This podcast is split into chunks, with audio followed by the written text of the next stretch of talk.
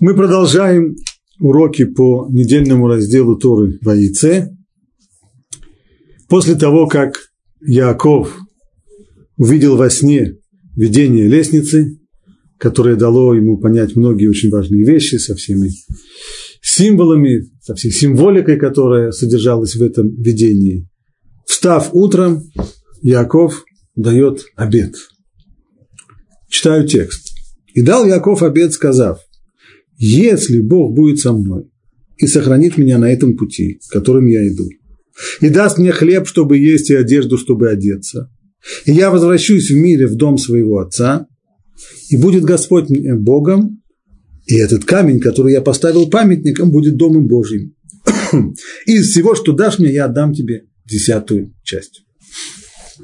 Обед, недер на языке Торы, это обязательство, которое принимает человек, состоит из двух частей. Есть условия и есть сам обед, само обязательство. То есть, если случится так-то и так-то, то я обязуюсь сделать то-то и то-то. В Аллахе, в законе Торы, э, недер – это не просто пожелание, а это обязательство, которое необходимо выполнять. И вот недер, который здесь дает Яков, вызывает по меньшей мере недоумение. Как его выражает очень точно очень крупный комментатор Торы Дон Цхака Барбанель, он просто, я зачитаю его слова. Как Яков мог обязаться служить Всевышнему при условии, что он получит за это награду? То есть, если Бог будет со мною и сохранит меня, даст мне то-то и то-то, вот только тогда будет Господь не Богом. Значит, если Он не сделает для меня всего этого, так не будет Господь мне Богом, я не буду Ему служить. Разве так поступал Авраам? Дед Якова. Иными словами, может ли быть так? Можно себе представить, что Яков, человек настолько, настолько, настолько цельный, что его называют наши мудрецы Пхера вот, то есть избранный из всех трех, трех працев, что он ставит свое служение, в Богу, служение Богу в зависимости от э, того, как Бог себя с ним ведет. То есть, если такая сделка, ты мне, я тебе. И если ты со мной хорошо, тогда и я хорошо. Так в действительности себя вели язычники. Для язычника это совершенно естественное и нормальное поведение. Если его боги с ним ведут себя хорошо, тогда и он готов им давать, э, что они там хотят, жертвы, еще что-нибудь подобного рода. Как говорит Талмуд, язычники, они живут за счет своих богов. То есть для них их божества – это только средство удовлетворения их потребностей. Но как же можно отнести подобный подход к Якову? Как мы это понимаем?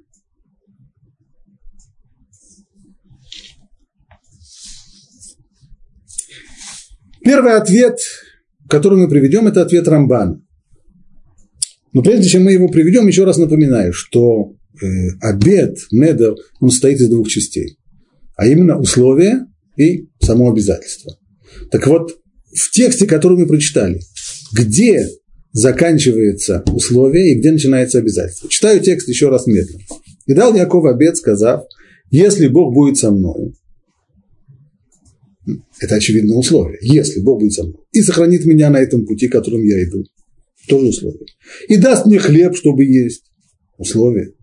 И одежду, чтобы одеться. Тоже. И я возвращусь в мире в дом моего отца. Тоже условие. И будет Господь Бог мне Богом. А этот камень, который я поставил памятником, будет домом Божьим. И из всего, что ты мне дашь, я отдам тебе десятину. Насер.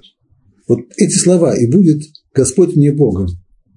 Ашем будет мне Богом. Что это означает? Это это уже само обязательство, мы видим, что Абарбанель именно так и понял из его вопроса. Как же может быть, что Яков ставит, ставит свое служение Богу, то есть вот эти слова, и будет Ашем не Богом, он ставит в зависимости от того, что ему будут удовлетворены его потребности, что у него будет хлеб, у него будет одежда, и его будут охранять, и он вернется с миром в дом своего отца и так далее и тому подобное. А Рамбан отвечает, вы просто не поняли, вы запятую не там поставили, запятая не здесь стоит.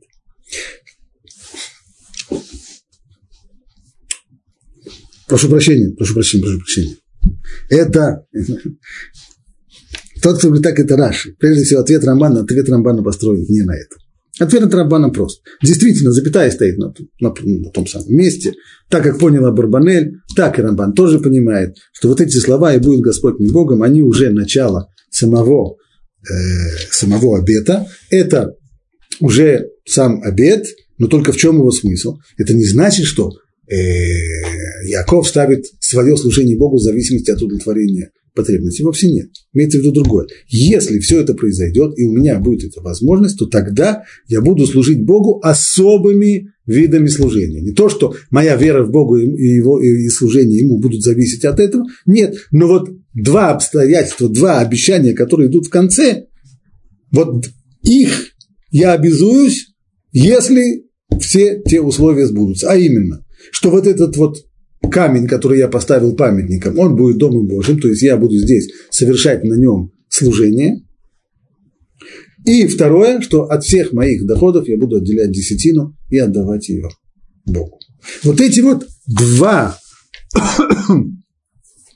два особых обязательства, выходящих за рамки простого понимания служения Богу, вот они и зависят от условий, которые было сказано выше. Так пишет Рамбан. Опять непонятно. Хорошо. Пусть даже так. Пусть в общем и целом его служение Богу не зависит от того, удовлетворяет его потребности или нет, есть у него хлеб или нет. Хорошо. Но, по крайней мере, вот эти самые особые обязательства, которые он на себя берет, они таки да зависят. Опять мы видим здесь сделка. Ты мне, я тебе. Ты, если ты меня устроишь, что все у меня будет в порядке, я с Богом вернусь в, в дом своего отца, и у меня будет еда и одежда, тогда, вот тогда я тебе построю здесь храм, я тебе так... Опять сделка. Нет, на самом деле не сделка. Речь на самом деле идет о другом, и все проще. То, что говорит Рамбан, что если все это сбудется, это не значит, что я в ответ на, э, на удовлетворение моих просьб обязуюсь сделать такие вещи. Да нет, просто если мои те самые, то, что он упомянул здесь, не будет сделано, то он просто физически не сможет сделать то, что он обязывается. А именно, если у него не будет хлеба, помрет с голоду. Если он не вернется в эту страну, если Бог его не будет хранить на его пути и не вернет его в эту страну, то он не сможет здесь, на этом месте, на этом камне, который он поставил памятником, не сможет, им, не сможет на нем совершать служение Богу. Просто физически. Второе. Если не будет куска хлеба, если у него не будет доходов, если у него не будет имущества, он тоже не сможет отдавать свою десятину. Так что это не сделка, а это просто молитва и просьба человека о том, чтобы Бог дал ему возможности, и Бог дал ему условия для того, чтобы ему же Богу служить. В том же самом ключе объясняет Рамбам, уже не Рамбан, а Рамбам объясняет э, высказывания наших мудрецов – которые говорят «схар мицва бехай аль малейка», то есть награды за заповеди в этом мире нет. Не будем сейчас входить в вопрос, а почему так? Почему Всевышний так устроен? Ну, так уже устроено, что награда за заповеди, она не в этом мире. Этот мир существует для того, чтобы в нем служить, а не для того, чтобы в нем получать награду. Награда – это все для мира грядущего, только в грядущем мире. Так говорят наши мудрецы в Талмуде. Харамбам спрашивает, как же так? Но ведь каждый из нас, читая утром и вечером Крият Шма, Шма Исраиль, читает там слова, которые, в которых однозначно совершенно сказано. Да, я, им шамодишму, если вы только будете слушать меня и будете выполнять мои заповеди. И дальше идут целый ряд обещаний в Натати Эсов Бесадха, я, я вам дам дождь вовремя, и я дам траву э, для, для вашей скотины, и будете вы есть и насытиться. Ну вот, пожалуйста, Тора обещает в награду за то, что за послушание, за то, что мы будем э, исполнять заповеди, слушаться голоса Всевышнего. Она обещает нам э, благосостояние материальное. А как же так говорят мудрецы, что ничего подобного, что награды в этом мире нет? Ответ Рамбам очень прост. То, что сказано здесь в Торе, это не награда. То, что сказано в Торе, это условия несения службы. Они могут быть разными. Можно служить Богу в условиях голода. Можно служить Богу в условиях благостояния, в условиях сытости, когда есть кусок хлеба, когда есть во что одеться, когда есть дождь, когда нет засухи, когда, когда есть мир, и когда, ну, когда мира нет, когда есть враги, когда есть война. Тоже можно служить Богу. Трудно, тяжело, но можно. Стало быть, то, что Тора здесь обещает нам за исполнение заповедей Всевышнего, это то, что нам улучшат условия несения службы. Но это не сама награда. Простой пример для того, чтобы понять разницу в двух вещах. Представим себе человека, который, э, скажем, э, нанялся на сверхсрочную воинскую службу. Подписал контракт на 5 или на 10 лет, и вот он служит э, младшим или старшим офицером. Заканчивается время контракта, приходит этот человек и говорит, ну, пришло время расплатиться, заплатите мне зарплату, я служил за вас, на вас 5 или сколько-нибудь там лет, заплатите. А теперь представим себе, что в ответ на эту просьбу в бухгалтерии ему дают большой лист бумаги, на котором написано, что на его содержание в казармах ушло столько-то денег, на его обмундирование ушло столько-то денег, на его кормежку ушло столько-то денег, на учения, в которых он участвовал, столько-то денег, куча, времени, куча денег было уплачено инструкторам, и, и оружие, которое ему выдали, и и боеприпасы, которые он расстрелял на разных стрельбищах, и так далее, так далее. В результате получается, что он должен армии еще 320 долларов 75 центов после пяти лет службы.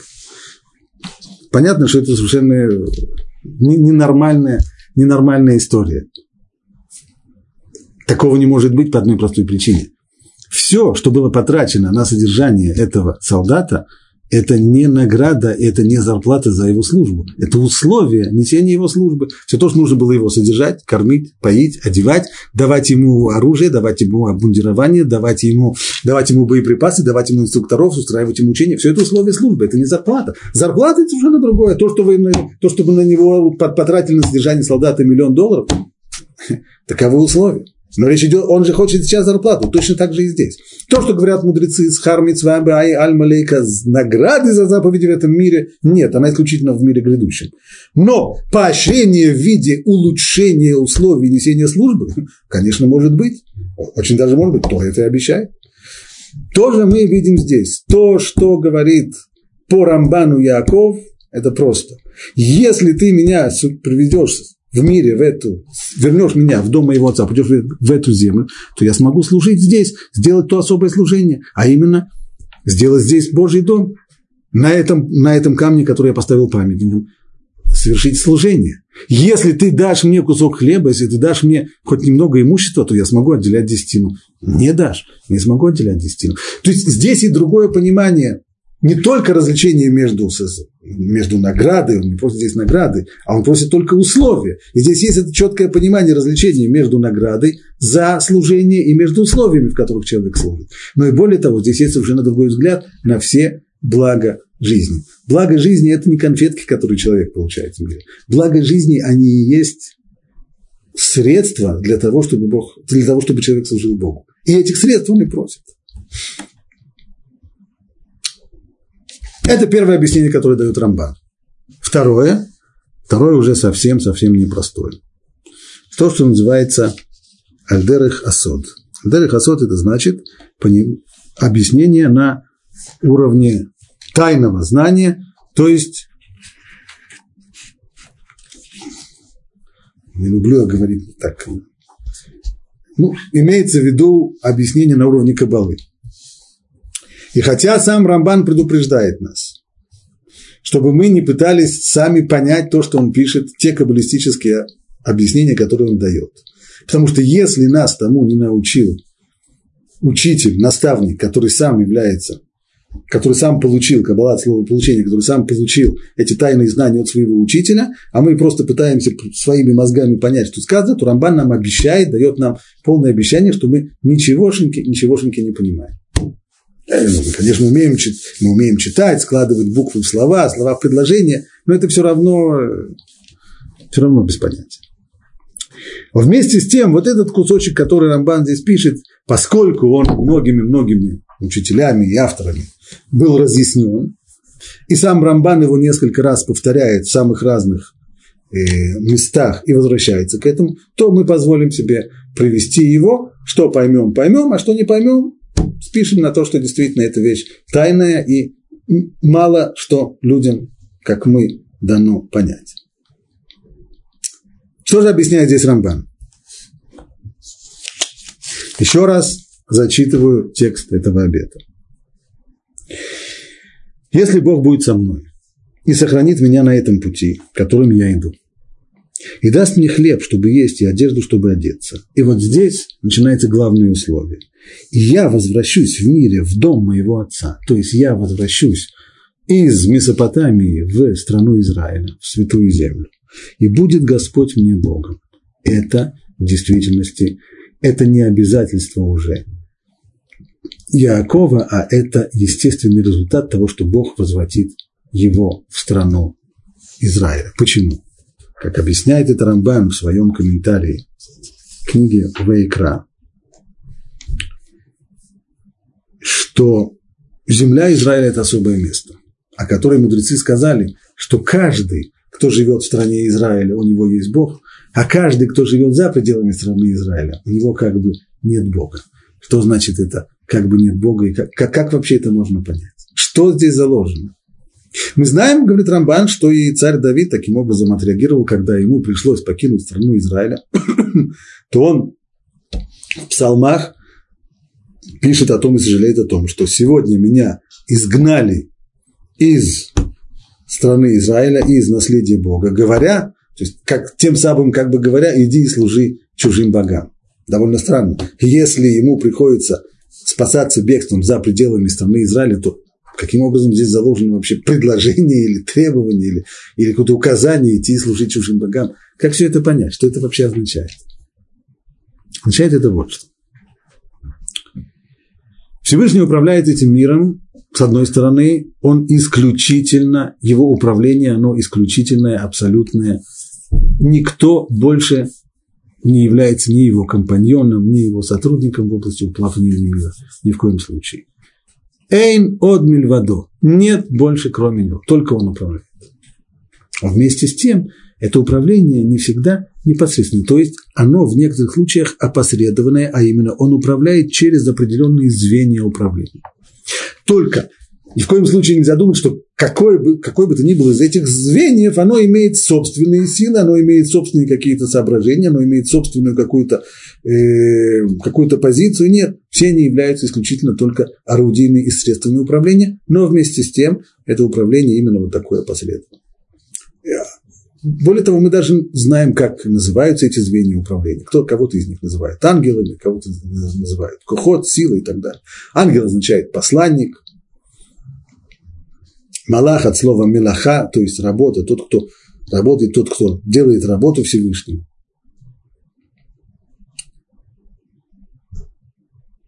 Что касается управления всем миром и всеми народами, живущими в мире, то, говоря о них, наши мудрецы упоминают такое понятие, как э, ангелы-покровители. Саршель, Црай, как ангел-покровитель Египта или ангел-покровитель Вавилона и так далее.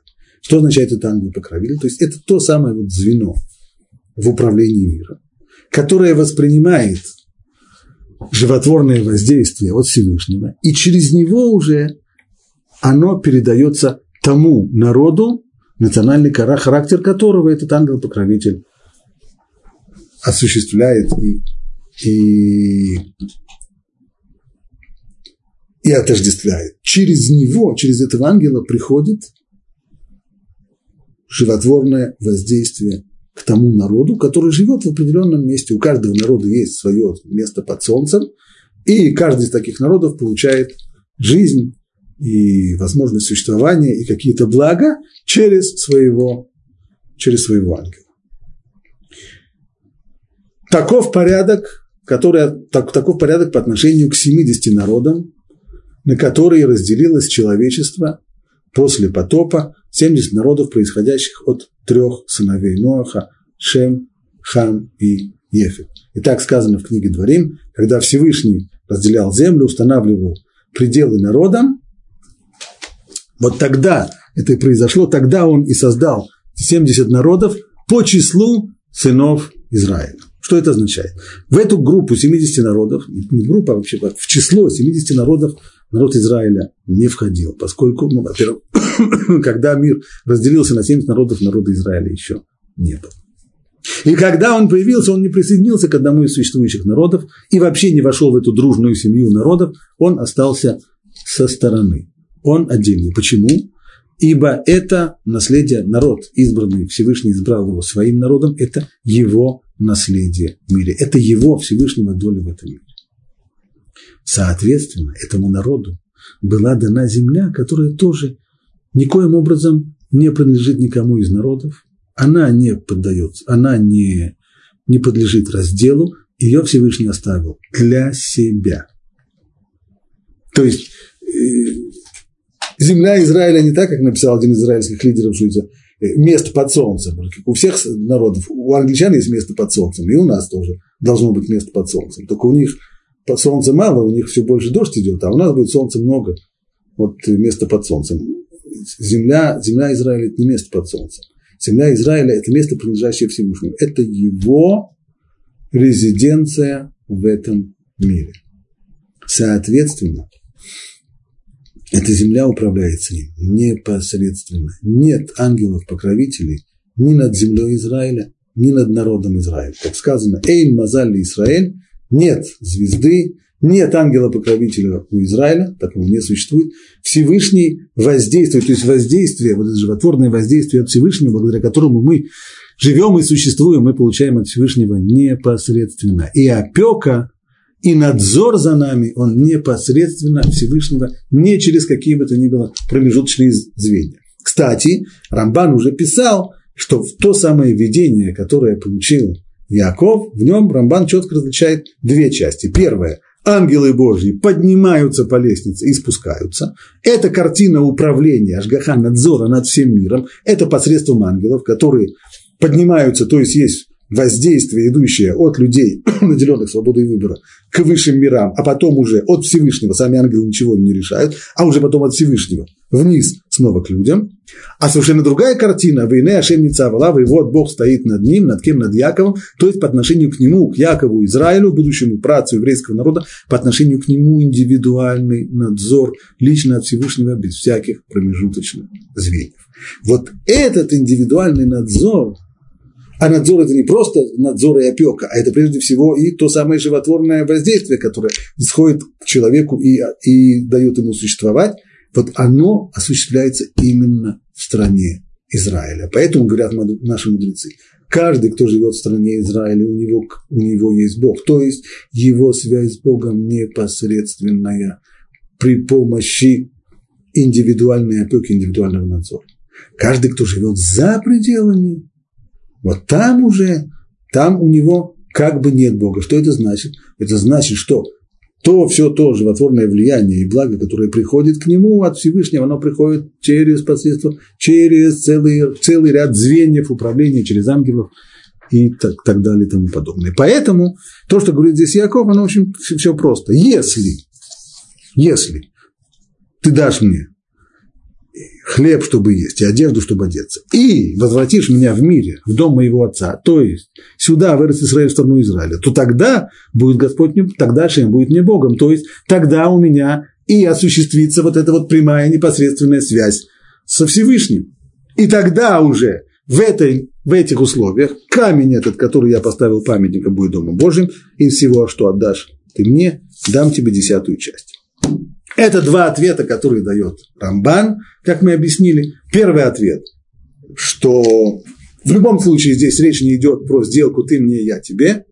Речь здесь идет либо о, том, о просьбе, о том, что Яков просит, первый ответ Рамбана, Яков просит, чтобы Всевышний дал ему средства на служение Всевышнего, и тогда он обязывается, если эти средства будут, то он иногда обязывается взвалить на свои плечи дополнительные виды служения, построить Дом Божий здесь, служить на этом камне и отделять десятину.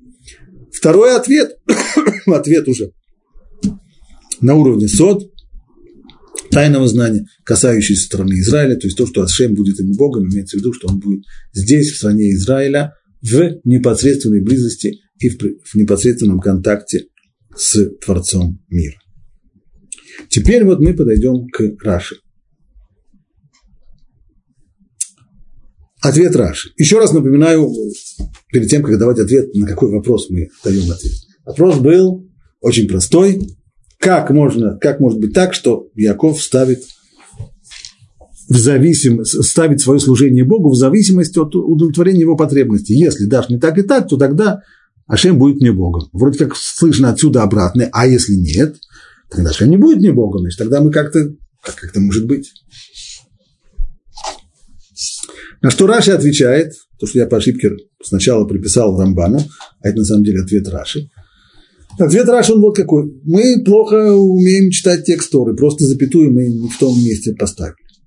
А именно, то, что сказано, если Бог будет со мной и сохранит меня на этом пути, которым я иду, и даст мне хлеб, чтобы есть, и одежду, чтобы одеться, и я возвращусь в мире в дом своего отца, и будет Господь мне Богом, это все еще условие, а вот обязательство начинается только дальше. И камень этот, который я поставил памятником, будет Домом Божьим, из всего, что ты дашь мне, я дам десятую часть. Но пока что еще не очень понятно. Хорошо. Раша сказал, где нужно поставить запятую, таким образом мину он вроде как разрядил, и получилось, что и будет Ашем не Богом, это не мое обязательство, это еще условие. Но мы этого условия начинаем понимать, что значит, как, как понимать это условие, что Ашем будет не Богом, в чем это выражается? Я понимаю, что условие может быть, что если он мне даст хлеб, и что он мне даст одежду, если он меня вернет, будет охранять, и вернет меня в мире, в дом своего отца, все понятно. А что значит условие такое, что если Ашем будет не Богом?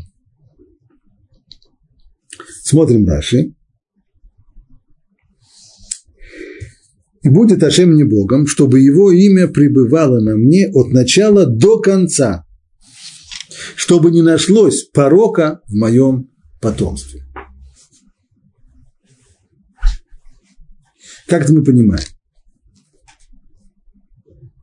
Что имя Бога будет на мне от начала и до конца.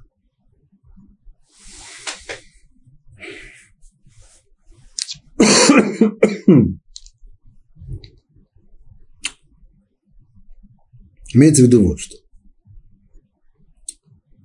При всех тех обещаниях, которые Всевышний дал, он их дал Якову во сне. Я обещал ему, что я буду с тобой и буду его охранять, буду охранять тебя. При всем при том, он еще повторяет, что если действительно ты будешь меня охранять, если, если, если, если, то это означает. Яков хорошо понимает, что полного и безусловного обещания со стороны Всевышнего здесь быть не может. Потому что это не то, что он не верит Всевышнему, не дай Бог. Имеется в виду, что он не верит себе, а именно он не верит в себя. Достоин ли он будет в своем поведении, будет ли он достоин в своем поведении всех тех обещаний, которые Всевышний ему дает? Достоин ли он будет получать и хлеб, и одежду, и опеку, и охрану. Достоин ли он будет, и, самое, и это уже идет в конце, достоин ли он будет той самой близости, которая возникла между Творцом мира и потомками Авраама. Достоин ли он будет той непосредственной, той прямой опеки, о которой, о которой мы только что говорили.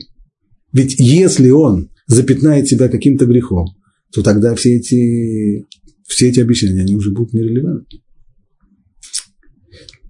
Это то, что, иными словами, Яков здесь говорит, если я буду достоин того, что ты будешь со мной, и что ты будешь опекать меня непосредственно, Ашгаха протит, индивидуальным надзором, тогда, когда я возвращусь сюда, в эту страну, тогда я принесу эти жертвы и буду отдавать десятую часть всех своих доходов. И более того, Раши подчеркивает, что вот это вот условие, оно касается не только его самого, но и до самого конца, а именно и чтобы его детей, чтобы Потому что, не дай бог, если ему не удастся воспитать своих детей так, чтобы они стали настоящими евреями, тогда тогда уж, по крайней мере, в следующем поколении не будет, не возникнет той самой необходимой близости. Поэтому он и говорит, что если это условие будет соблюдено, то есть, что словами Раши, чтобы имя его пребывало на мне, имеется в виду не только на мне, но и на моих потомках, от начала и до конца, что никто из нас, ни я, ни мои потомки не запятнают себя грехами, вот тогда если мы окажемся, окажемся этого достойными, тогда я принимаю на себя это обязательство сделать здесь Дом Божий в том месте, где я видел этот сон, и отделять десятину от всего, от всего его имущества. Кстати, имеет смысл обратить внимание еще на ряд деталей, которые Раши здесь говорит.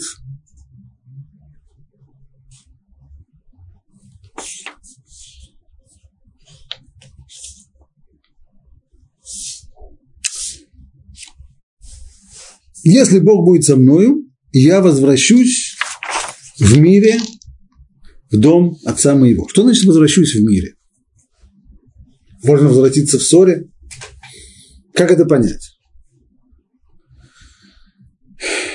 Возвратиться в мире, в шафте бешалом, имеется в виду человек, который в том виде, совсем в том виде, то есть та цельность, которая есть, чтобы она уже не нарушилась. Это само слово шалом, оно не только мир, это и происходит от слова шлеймут, совершенство, цельность. Как мы это понимаем? Говорит Раши, с миром невредимым, то есть незапятнанным грехом, чтобы ничему, не, ничему дурному не научиться в доме Лавана, куда я отправляюсь. Это хорошо сходится с всем тем, что мы сказали до сих пор. Условия Якова – это не условия Всевышнего. Условия Якова – условия с самим собой. Если мне удастся только не испортиться. Почему он вдруг боится испортиться? Да потому что есть достаточно много людей, которые вполне морально чисты до того, как они встают на путь обеспечения себя и добывания хлеба насущного. В принципе, Яков до сих пор жил такой жизнью, он был Ишивы Бога, что называется. Человек, который много-много лет был сидящим в шатрах, объясняет наши мудрецы, имеется в виду сидящий в шатрах, Шема и Эвера, изучающий Тор, изучающий знания о Боге, науки. Все хорошо, замечательно. Такой человек живет исключительно духовной жизнью. И материально он себе не заботится, ну, наверное, и не нужно было заботиться. Мама с папой заботились, все было хорошо, все было. Но теперь он должен покинуть этот мир, выйти совершенно другой мир. В мир, в котором живут довольно малосимпатичные люди. Среди них и обманщики, и мошенники, и воры, и бандиты, и развратники. И среди этих людей он должен жить и находиться и действовать, и он должен теперь построить свою семью. А построив свою семью, необходимо ее и кормить, он должен заняться и, и обеспечением. Ну и здесь известная народная мудрость, которая говорит с волками жить, по волчьи выйти. Если уже человек идет в мир, который полон мошенников, нечестных людей, и ну так э, если ты сам не будешь, не, уме, не, не умеешь крутиться, если там не, сам не умеешь достаточно сильных зубов и крепких, э, крепких когтей, так э, съедят тебя в этом мире. И очень многие люди, иногда бывает человек, который действительно, сидя в Вишиве, он живет исключительно духовной жизнью, но как только он ступает на путь, на тот самый путь, строить свою семью и обеспечивать себе куском хлеба, ты смотришь на него и просто удивляешься, откуда, откуда у него такие повадки, почему такая жесткость, почему, почему, почему такое отсутствие, откуда такое отсутствие честности, разве это раньше было? Некоторые скажут, ну, конечно, человек испортился, сидел бы учил испортился, а так пошел, пошел работать и испортился. А Равдеслер говорит ничего подобного. Просто те самые, те самые цари, влечения, которые есть у человека, они у него есть, только они никоим образом не проявляются в нем, пока он сидит в Ишиве, пока он живет этой самой духовной жизнью. Так, э, скажем, его, его жажда денег ни в чем никак не проявляется, потому что, э, живя этой жизнью, он э, больше тысячи долларов ни разу, может быть, в руках не держал. Но как только дайте ему немножко денег, как только пустите его в мир бизнеса, в мир торговли, в мир работы и так далее, вот здесь вдруг он обнаруживает в себе те самые страсти неуемные, и уже поди знай, как все это закончится. Все это очень хорошо понимает Яков. Он покидает мир, в котором живет до сих пор. Он покидает образ жизни сидящего в шатрах.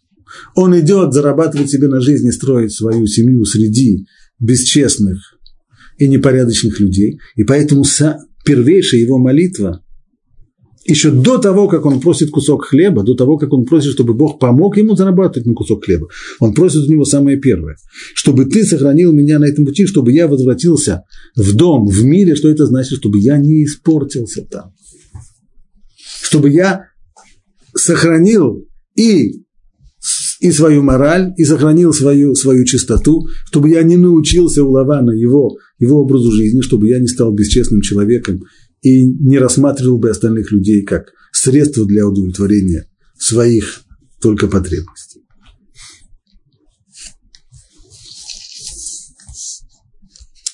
Вот такой обед. Посмотрим теперь следующий отрывок. И поднялся Яков на ноги и пошел в страну сынов Востока. Направление его мы уже знаем, он идет в Междуречие, в Харан, где и должен искать себе невесту. И увидел вот колодец в поле.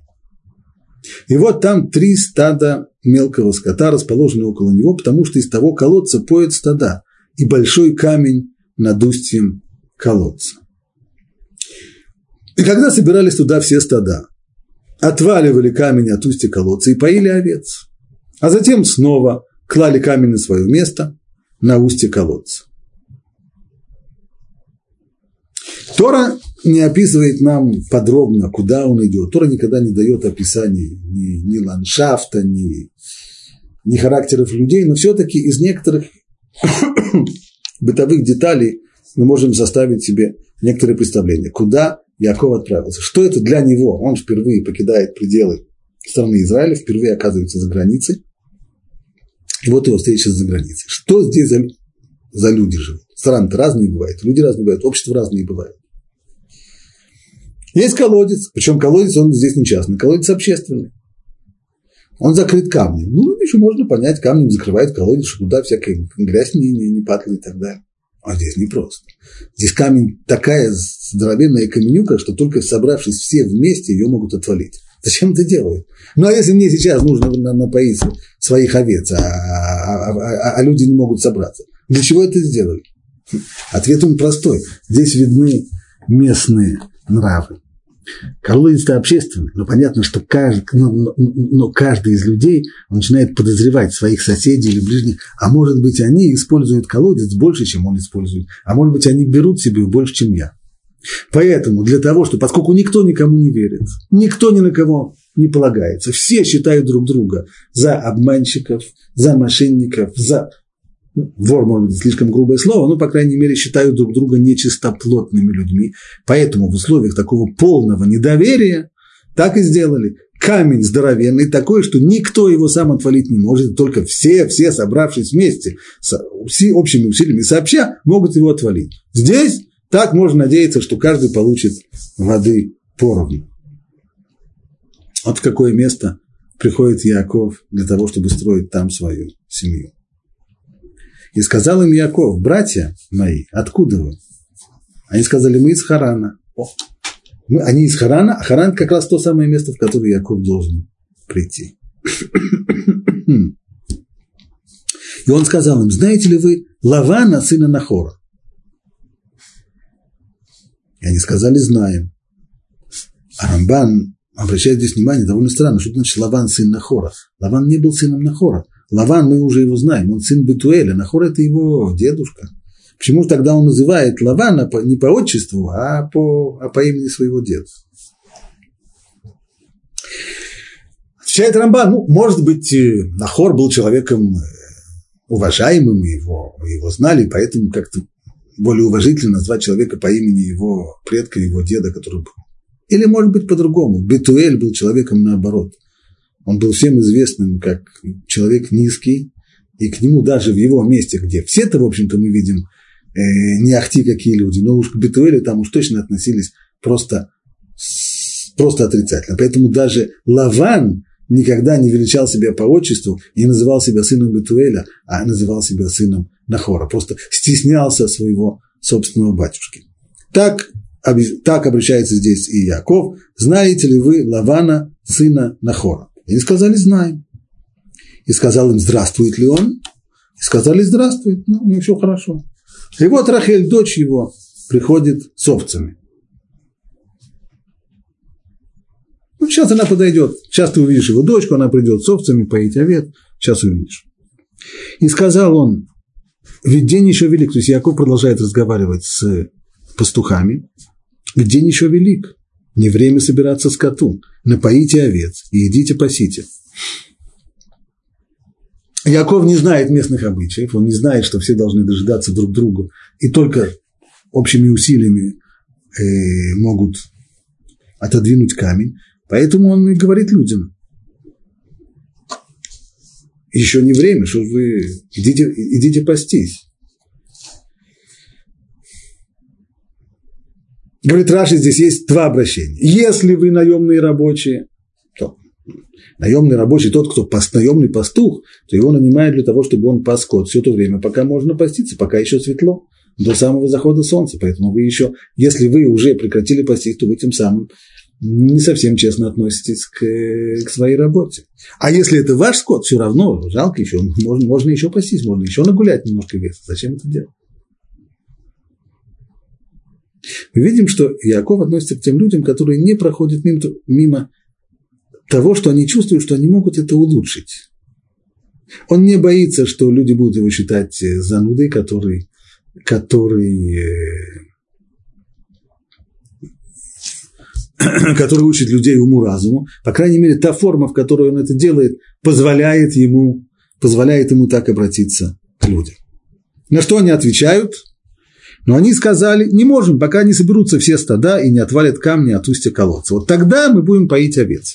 Еще он говорит с ними, а Рахель пришла с овцами, которые у брата ему, у брата, у, которые у отца ее, потому что она была пастушкой.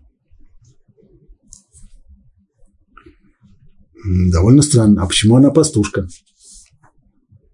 Вообще-то это не совсем женское дело. Может быть, дети, мальчики? Да, но не девочки. А Рамбан говорит следующую вещь. Ну, что касается вопроса, почему здесь девочки, а не мальчики, а у Лавана тогда просто не было сыновей. Они родились у него в дальнейшем, но сейчас у него нет сыновей. И все же, в дальнейшем мы узнаем, что у Лавана две дочери. Старшая дочь Лея и младшая Рахель. Почему же тогда пасет скот младшая? Два ответа дает Рамбан. Первый ответ. Может быть, Лея не могла пасти скот, потому что, как сказано в дальнейшем, что у нее были слабые глаза, что означает просто солнце, если у нее были какие-то проблемы с глазами, какая-то болезнь, то солнце ей, скорее всего, вредило. Вот поэтому она не могла находиться, она старалась находиться дома, она не могла находиться на солнце, поэтому посла вместо нее Рахель. Это первый ответ. Второй ответ – Рамбана не исключено, что причина здесь другая. А именно, поскольку Лея была более взрослая, то отпускать ее одну со стадами – это небезопасно. Вокруг ходят всякие мужики, и поскольку она может привлечь уже их внимание, то желательно это делать, посидеть дома. А Рахель, она еще девочка, она еще не привлекает, и поэтому Лаван чувствовал себя здесь в безопасности, что можно ее послать пасти овец. Этот последний комментатор стоит, комментарий следует запомнить, он нам еще пригодится.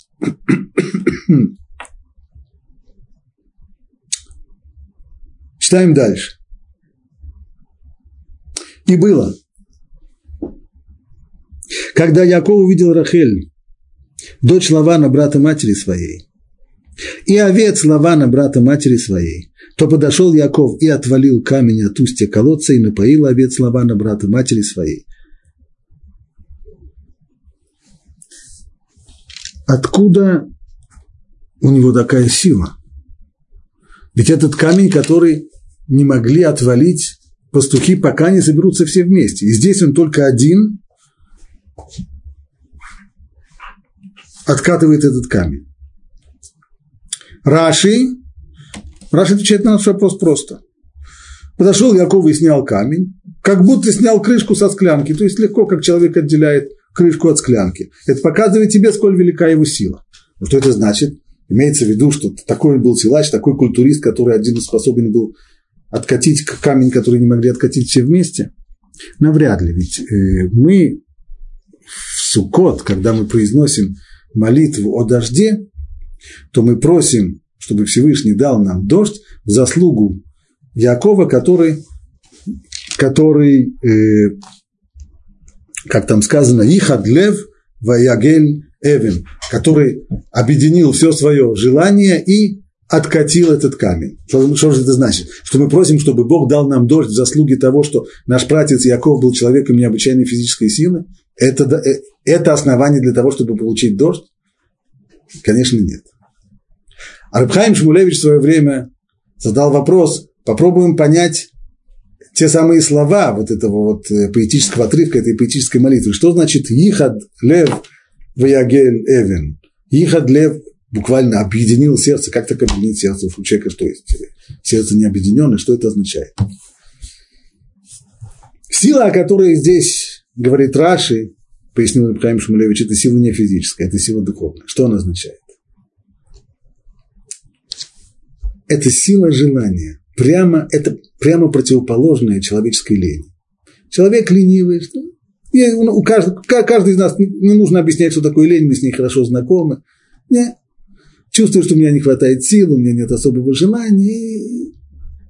Когда человек говорит желанием, и он объединяет все желание в одно, в одно единое, тогда он способен сделать совершенно невероятные вещи. Мы просто не, на самом деле силы колоссальные есть они у нас. И в тот момент, когда человек проявляет колоссальное желание, он способен сдвигать горы с места. Потом, как, известно, как люди действуют в момент, когда есть опасность. Они готовы убегать с невероятной скоростью, спросить их потом, могут ли они так бегать. Ну, конечно, нет. Если у него одышка случается, если он на третий этаж уже поднимается, у него уже одышка. А как же он мог, мог так убегать от опасности? Конечно, в состоянии опасности человек мобилизует всю силу своего характера, всю силу своей души, всю свою волю, всю ее собирает в кулак. И тогда, если всю энергию и всю волю собрать в кулак, то кулаком можно пробить, пробить стенку. Безусловно. И можно бегать с невероятной силой, с невероятной скоростью и проявлять невероятные силы. Потом мы не сможем объяснить, откуда у нас взялись эти силы. Откуда они взялись? Они у нас были. Только мы обычно, в обычном состоянии мы их не мобилизуем. То есть не то, что произошло здесь какое-то чудо, и Бог с небес здесь сдвинул этот камень в помощь Якову. Нет, Яков просто мобилизовал все-все абсолютно силы, которые только есть у человека, и сдвинул их. На это, способен, на это и способна воля человека.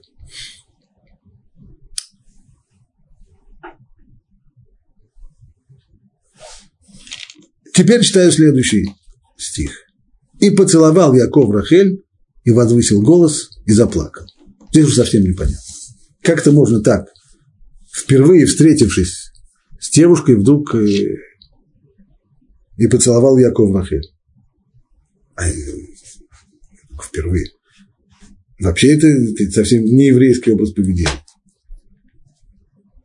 Ну, что он сказал? Это такая любовь с первого взгляда. Ну, хорошо, может быть, и любовь с первого взгляда, но... Ну, ну как понять это поведение? И уж, и уже очевидно, что Яков – это совсем не романтический герой, которого Тора рисует. Это же не литература XIX века. И еще второй вопрос. И возвысил он свой голос и заплакал. О чем плачет? Если уже это такой романтический герой, такой э, чего же он плачет? Романтический герой не плакать должен. Это девицы должны от него э, плакать.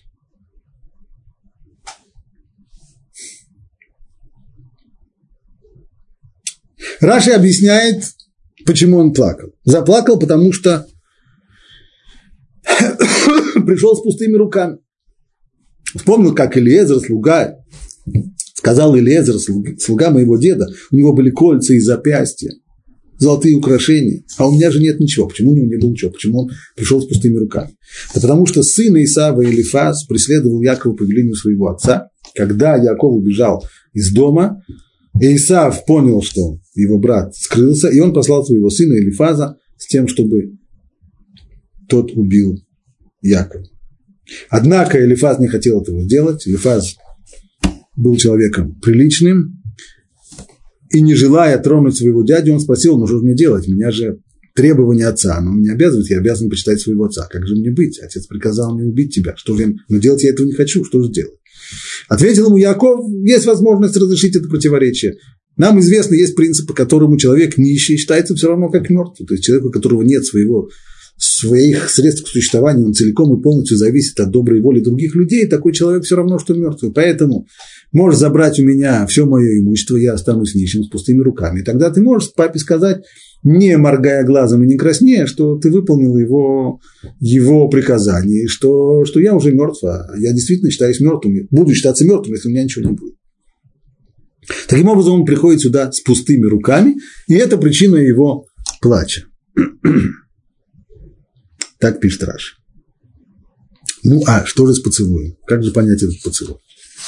На самом деле, для того, чтобы понять этот поцелуй, нам не нужны никакие комментарии. Нужно только внимательно прочитать текст Торы. Я читаю его еще раз.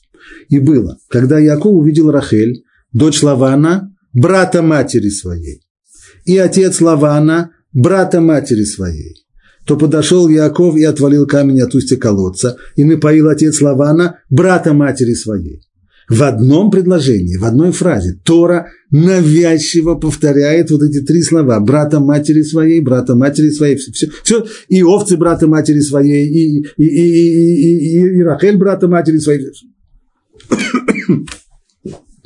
Таким образом, понятно, что Тора хочет сказать. Человек, который убежал из своего собственного дома, он вынужден скрываться. Он уже долго, мы знаем, 14 лет, он уже, он уже скрывается, 14 лет он сидел в Вишиве, он не был дома. Ничего родного. Это не как сегодня, когда можно и позвонить дома, и спросить, как дела. Нет, полный, полный разрыв с родным домом. И вот, наконец, он прибывает в Харан, и здесь живут его родственники.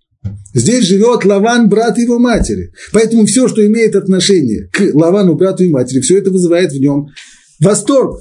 И даже овцы, которые, это же не просто овцы, это овцы Лавана, брата его матери. И девочка, которая подошла, мы помним, кто Рамбан, она же маленькая девочка еще. Такая, которую можно было послать с пастухами и не, боя, не бояться пастухов, что они будут к ней приставать. Поэтому никакой романтики здесь еще нету. Все, что он здесь видит, все, что в нем здесь взыграло, это именно чувства родственные. Это же Лаван, брат мамы, и это его овцы, и это его дочка. Отсюда происходит этот поцелуй. Поцелуй исключительно родственный родственника, а не, а не романтического героя. Тогда почему заплакал? Если так, то почему это плач? То почему плач?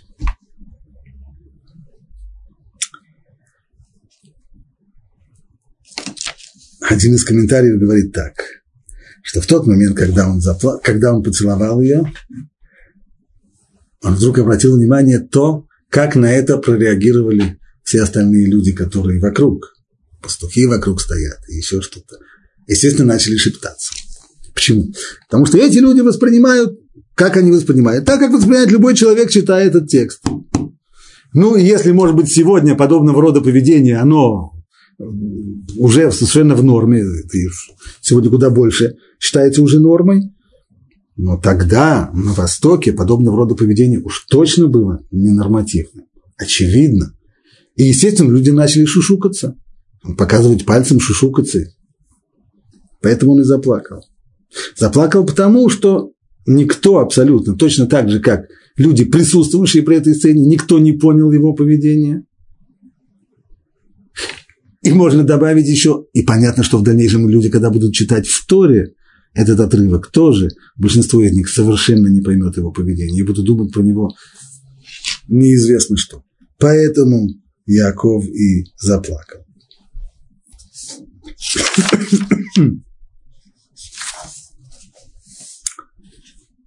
И рассказал Яков Рахели, что он брат ее отцу, и что он сын Ривки. Снова непонятно. Что значит он брат его отцу? Ну, никак он не брат. Он племянник его отца. Почему же он называет себя братом? Раши дает нам два объяснения. Во-первых, мы уже видели не раз в Торе, что племянников называют братьями. Подобно тому, как Авраам обращается, когда он обращается к Лоту, к своему племяннику, говорит ему «Кенаши Махиманаху». Мы же с тобой братья. Они братья, он дядя с племянником. Но вот этот вот переход через одно поколение несуществен, поэтому в Торе, как это было принято в древнем мире, Тора это здесь фиксирует, что люди обращались к племянникам как к братьям. Это пшат. Но вместе с тем есть еще и драж, который требует буквального понимания. Сказано братья, не сказано как бы братья, родственники, племянники. Нет, братья. В чем здесь братья? И здесь Раши приводит Мидраш. А Мидраш говорит так, что когда они разговорились и заговорили, и Яков рассказал ей ту цель, ради которой он прибыл, а именно для того, чтобы создать семью, для того, чтобы жениться, то Рахель сказала, смотри, иметь дело с моим папой – это не так-то просто. Папа немножко хитрый, мягко говоря, хитрый человек. Мошенник, как это говорят. Поэтому нужно с ним держать ухо востро. На что Яков сказал, ну, насчет этого я не боюсь. А именно, если он будет вести со мной себя честно, честно и прямодушно, тогда и я с ним буду вести себя честно и прямодушно. Но если он будет мошенничать, тогда он быстренько выяснит, что я брат ему в области мошенничества. Чего-чего, а обдурить – это я тоже умею. Что, безусловно, возник вопрос, как это так? А разве можно? Разве же можно действительно так ставить свою жизнь с волками, жить по волчьи выть? И что если ты живешь среди мошенников, можно, можно, их, можно мошенничать? На что Яков ответил, так это приводит Гамарафтор так в трактате Мегила, что если мы живем с мошенниками, которые пытаются нас обмануть, то для того, чтобы защитить себя от их обмана, для того, чтобы защитить себя от мошенничества, можно и с ними лукавить непростое правило, нетривиальное утверждение, но уже о том, как оно конкретно реализуется в жизни и в, этом, в этой главе Торы, об этом мы поговорим уже в следующий раз.